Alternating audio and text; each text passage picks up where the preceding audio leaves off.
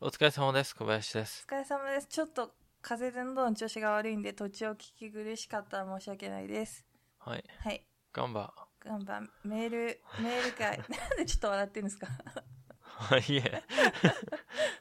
えーっと、そうですね。あの、メール会メールで会す。。なんか、あのーね、前回のメール会で、半分恐喝するっていうね、はい。ことをした挙句に、リスナーの人に気を使わせて、うん。あのーシオンの娘とイエスの箱舟の会良かったですみたいなツイートとかをね、 無理やりこう、もぎ取るっていう、はい。そういう、まあ、暴挙に出ましたけど、はいな。あの、まあ、でも、これは皆さんのフォローとか、そう、あの、感想なんかが僕らのエネルギー、原動力になってる本当っていにう、ことの表れですね。本当にその通りで、もう本当に、じゃないと、もう、しおれちゃうぞ。うん。そう、しおれちゃうんでね。うん、あしゅーのっ、てちくひめさんや僕らにとっては水のような。そう、ないとうん水はね、そう死んじゃうからね。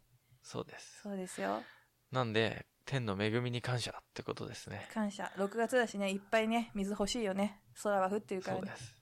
は小い。林さん誕生日あそうか誕生日なんいつでしたっけえっ、と、今日です。マジではい。嘘そんな美味しい状況なのには収録ですかい。いや、もう全然、あの、光栄ですよ。あし収録、し、しあ、噛んじゃった。あの、 誕生日に僕の声が残せるなんて光栄ですよ。あこの大事な日ほんにとほんと世の声がみたいなやつそう、ほんとほんと。嬉しい。じゃあおめでとうございますありがとうございます。はいえー、1年間頑張ります。はい頑張ってくださいはい。じゃあ、お便り会です。はい僕から読ませていただきまおす。願いしますはい。えーちょっと前ですけど、あの、読み遅れてしまってすいません。はいえー小太郎さんからです。ありがとうございます。ありがとうございますデアオンさんは面白い人ですが、マジ吉なのでそのままだと作品化しづらい人ですよね。産方とが小説化していましたが、未読です。えっ、と、アニメ化も2006年、今から10年ちょっと前にやってますよね。えー、そうなんでシすュかバリエデアオン。誰が、はいやシュ誰っていうかが作ったみたいなそういうスタジオどこみたいなえー有名なやつ、僕見てないけど、ちょっとマッドハウスっぽかったあ感じかな。そうなんだいえや、わかんないです。あとで検索してみよはい、うんシュバリエってやつですね。はい。ううーんえーシュバリエ・デオンが晩年近くにドレスで決闘した最強の剣士がさらっとだけだったので、ちょっと紹介させていただきたい。えー補足ありがとうございます。ここをね、あの、後半だったんですけど、ちょっと長くなってしまうんで、泣く泣く割愛した部分だったので、うんメールいただけて助かりました。はい。はい、えーデオンと決闘したサン・ジョルジュは剣士としても有名ですが、高名な作曲家コンサートマスターでもあり、バイオリン、馬術の名手としても知られた超人です。そして黒人との根血であることから黒いモーツァルトとあだ名されました。えーちなみにロンドンで決闘したけどイギリス人ではなくフランス人です。デオンとの決闘の後、フランス革命時には黒人部隊を編成して革命側に加担したものの、王室とのつながり、過去音楽は王の庇護下にあったので、を疑われて投獄され、失意のうちに世を去りました。ではでは、えー小太郎さん、お便りありがとうございあますり。がとうございます。あの、補足ありがとうございます。黒いモーツァルトですよ。かっこいいですね。かっこいいですね。うん。もう、ちょっとね、年上、一回り以上年上のデオンに負けてるっていうね、決闘で。しかもちょっとおばちゃんっていうね。そう、おばちゃんの格好してたんですか、うんあと履いてましたからね。うん。確か50代半ばぐらいでこの黒いモーツァルトのサンジョルジュさんは亡くなってますう。ーん。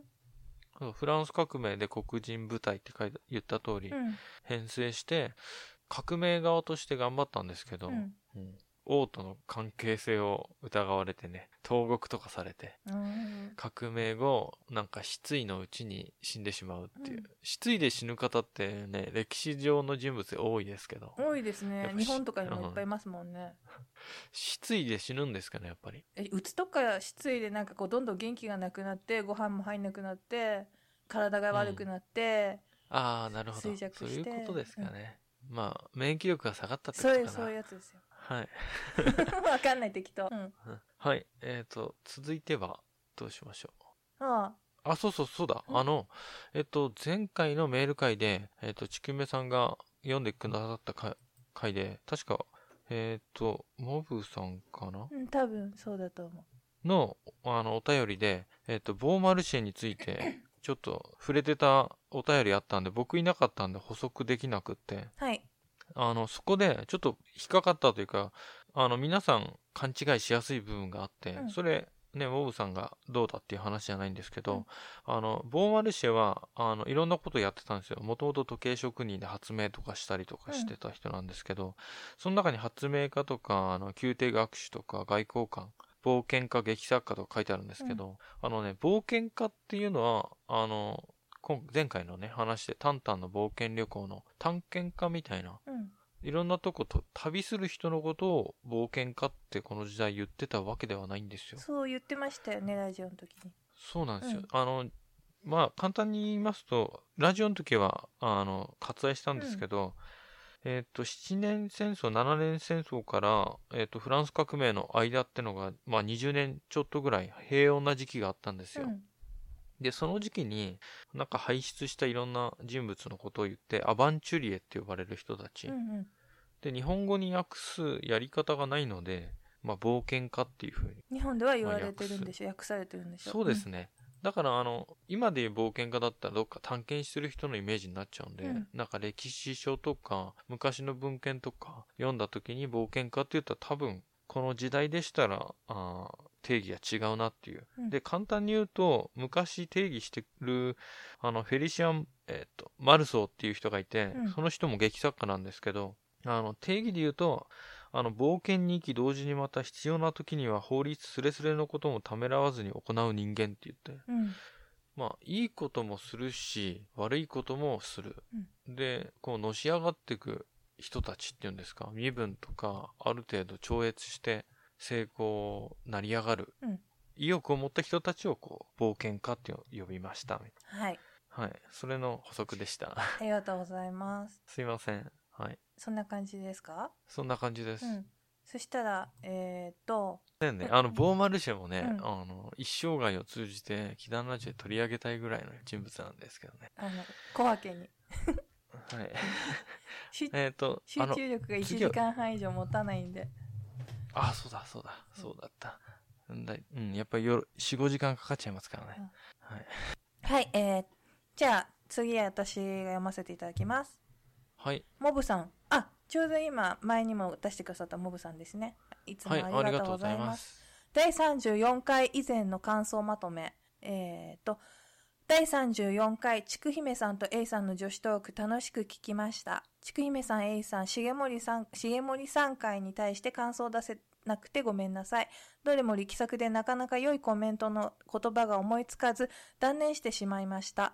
遅ればせながら一言ずつコメントさせていただきます。丁寧にありがとうございます。ああ、第34回「土偶はダメ」とのことですが、祈願ラジオとして軸が人物だとしても、時々番外編として人物以外のテーマが混じっても良いのではないでしょうか。黄金のアフガニスタンも、大英自然史博物館展も生物テーマですよね。その背後にある人の思いがあればテーマとして成立していると思います。そうですね。あの、黄金のアフガニスタン展も、大英自然史博物館展のやつも、A さん、なんていうのかな、こう、フリートーク会みたいな、ああいう形だったらはい全然その生物テーマでいいと思います。で、その人の思いっていうのも大事だと思います。あとね、うあの、あれは、なんていうのそういううん、わざとっていうの、なんていうのダメっていうのはノリっていうのそういうやつ。はい。なんて いう、なんて説明したらいいああいうの。まあ、あの、でも真剣に言ってるわけじゃないやつのやつですよね、あれね。うん、うんプロレス的そな、う、ね。プロレスですあねの。まあ、まあ、あの、なんていうんですか、聞いてくださる方も、人物テーマと、うんあと番外編、ちゃんと分かれて、番外編にまとめて話したい番外なこと話す方が聞きやすいと思うんでね。だし、今回のは、まあ、うん。なんだろう、全然、その、人間に絡めてくれてるから全然番外じゃないですしね。あの、ハイヌワレちゃんのやつもね。あ、うんそうですね。だから、なんで、そうなるんじゃないですか、そう今後も。えー第30回31回イエスの箱舟私もたけしさんのテレビドラマを見ましたが最後に戦国さんが成人のように描かれていてちょっと割り切れないものを感じておりました戦国さんの人となりが実感できましたそうなんか最後のがなんかもうぶっちぎってドラマが走ったなっていう感じはしましたねあれは見てて、うんでもドラマとしては、作品としてはま全然まとまってたしそこの本人たち、ま、あの周囲の人たちが戦国さんサイドのテレビドラマをどう捉えてるかっていう生の声も聞けたんですごく個人的に貴重な体験をさせてもらったと思いますい。や、そう思いました。うんだってね、直近で扱ってるメディアは、祈談ラジオだけですからね。そうですね。あとテレビかなんかでも年末かなんかにやったみたいですけうど、んその時の放送の裏話とかもね、教えてもらったりとかして、うわあ、うん。だったんですけど。そうでしたね。は。はいい、第28回、えー小林一茶第33回ハイヌエレ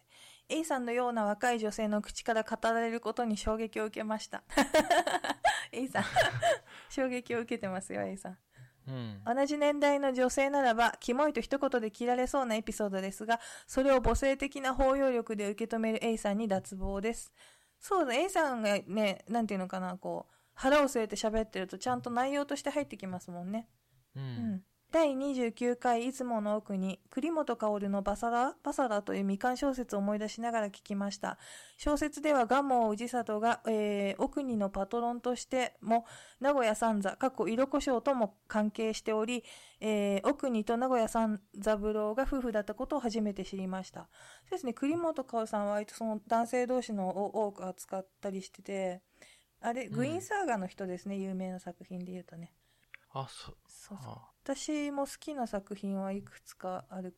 第28回、小沢昭一。小沢昭一さんの話はほぼ初耳でした。テレビの対談番組で顔は知っていたのですが、子供だったこともありすぐにチャンネルを変更しておりました。魅力的な方だったんですね。重森さんは俳優をされてるそうですが、語りがうまいですね。以上、あまり内容がなく恐縮です。今後の配信も楽しみにしております。っていう。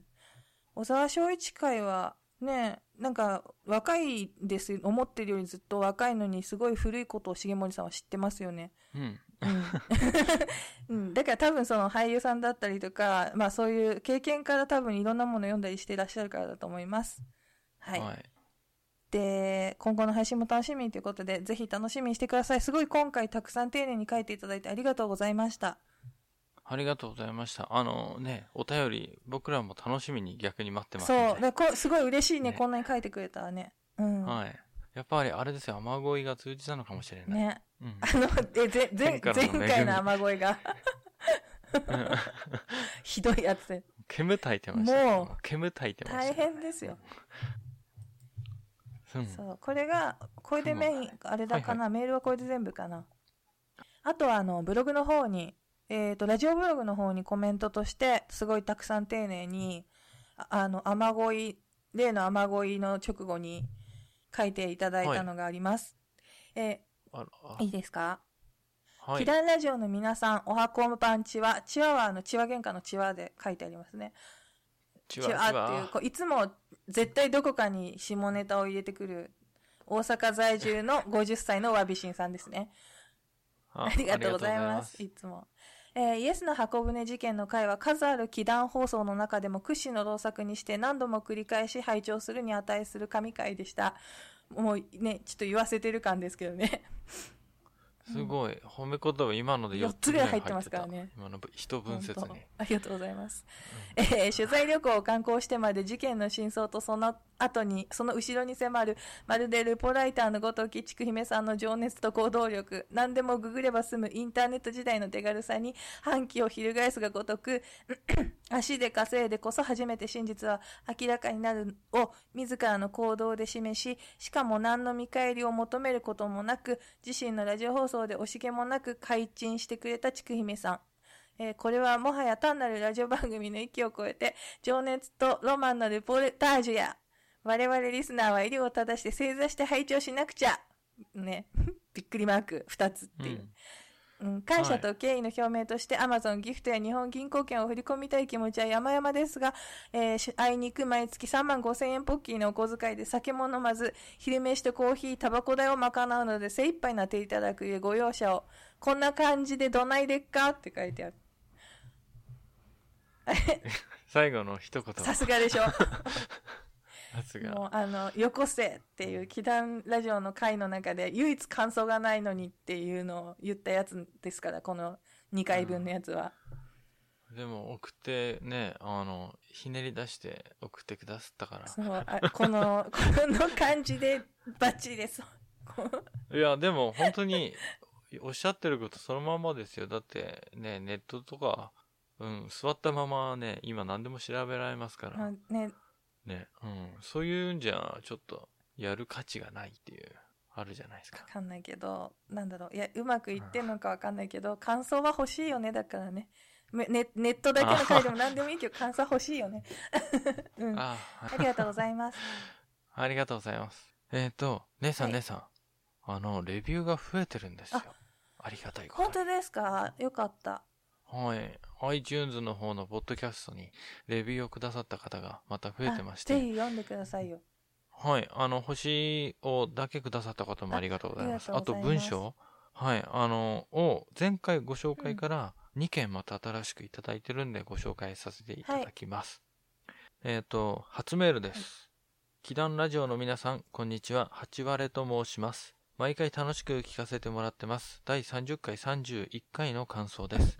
福岡市に住んでいるため、天神にあるシオンの館、かっこ住まいはたびたび見かけていましたし、事件のことはちらっと知っていましたが、ちくひめさんのお話を聞いてより深く知ることができました。暑くなってきましたが、夏バテなどされないよう気をつけてください。ラジオの更新楽しみにしています。ありがとうございます。えー、八割さん、ありがとうございます。気を使わせてしまっていた、えっとすいまでも、レビューの方に、うんあの、ね、あの、ご感想いただいたということ。これも、塩の発行せん。分そう、だから、その回ですね。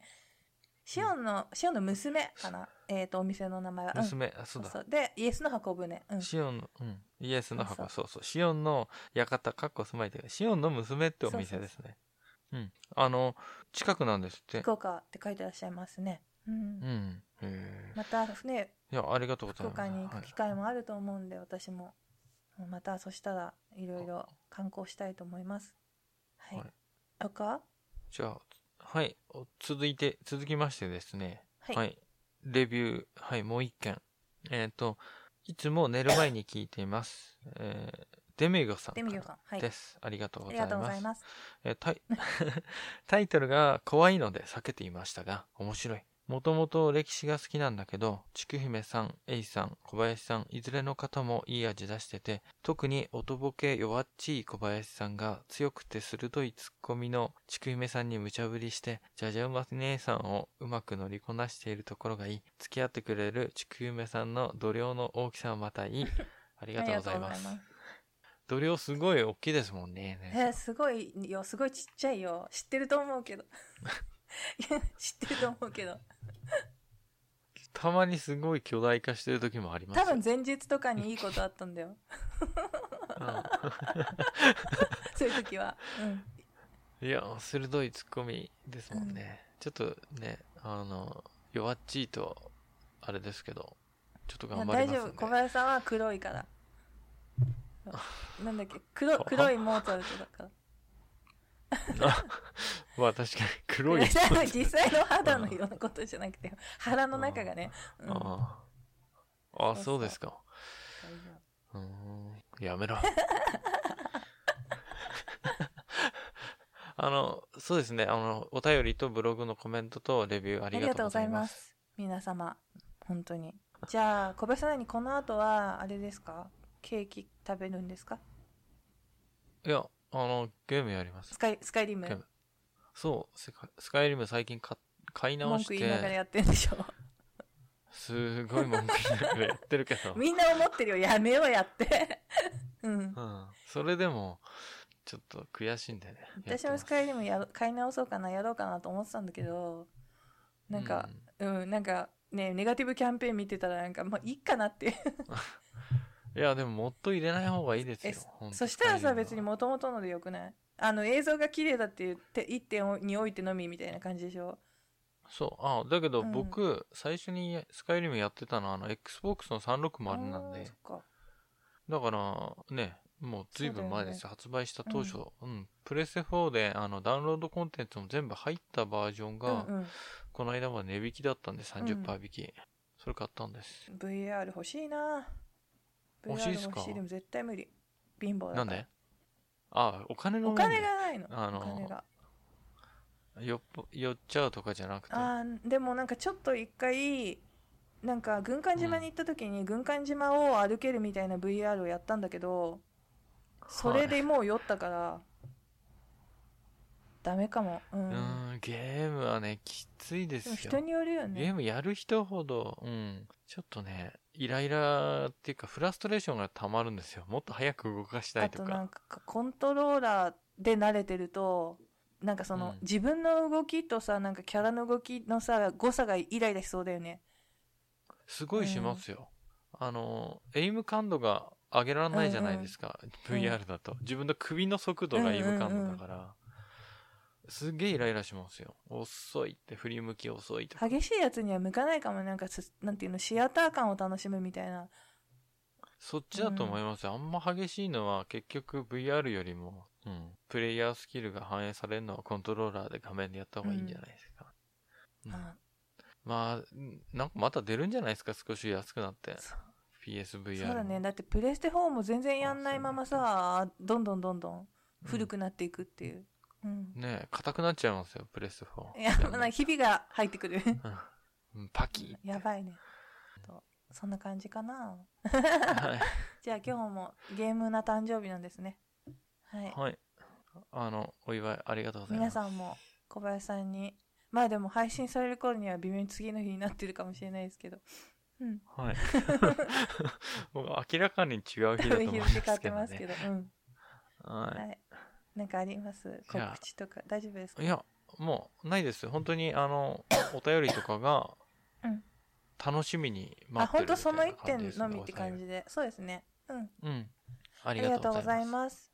なんで、じゃあ今日のお相手は、ちくひめと、あえー小林でした。りがとうございました。ありがとうございます。さようなら。さようなら。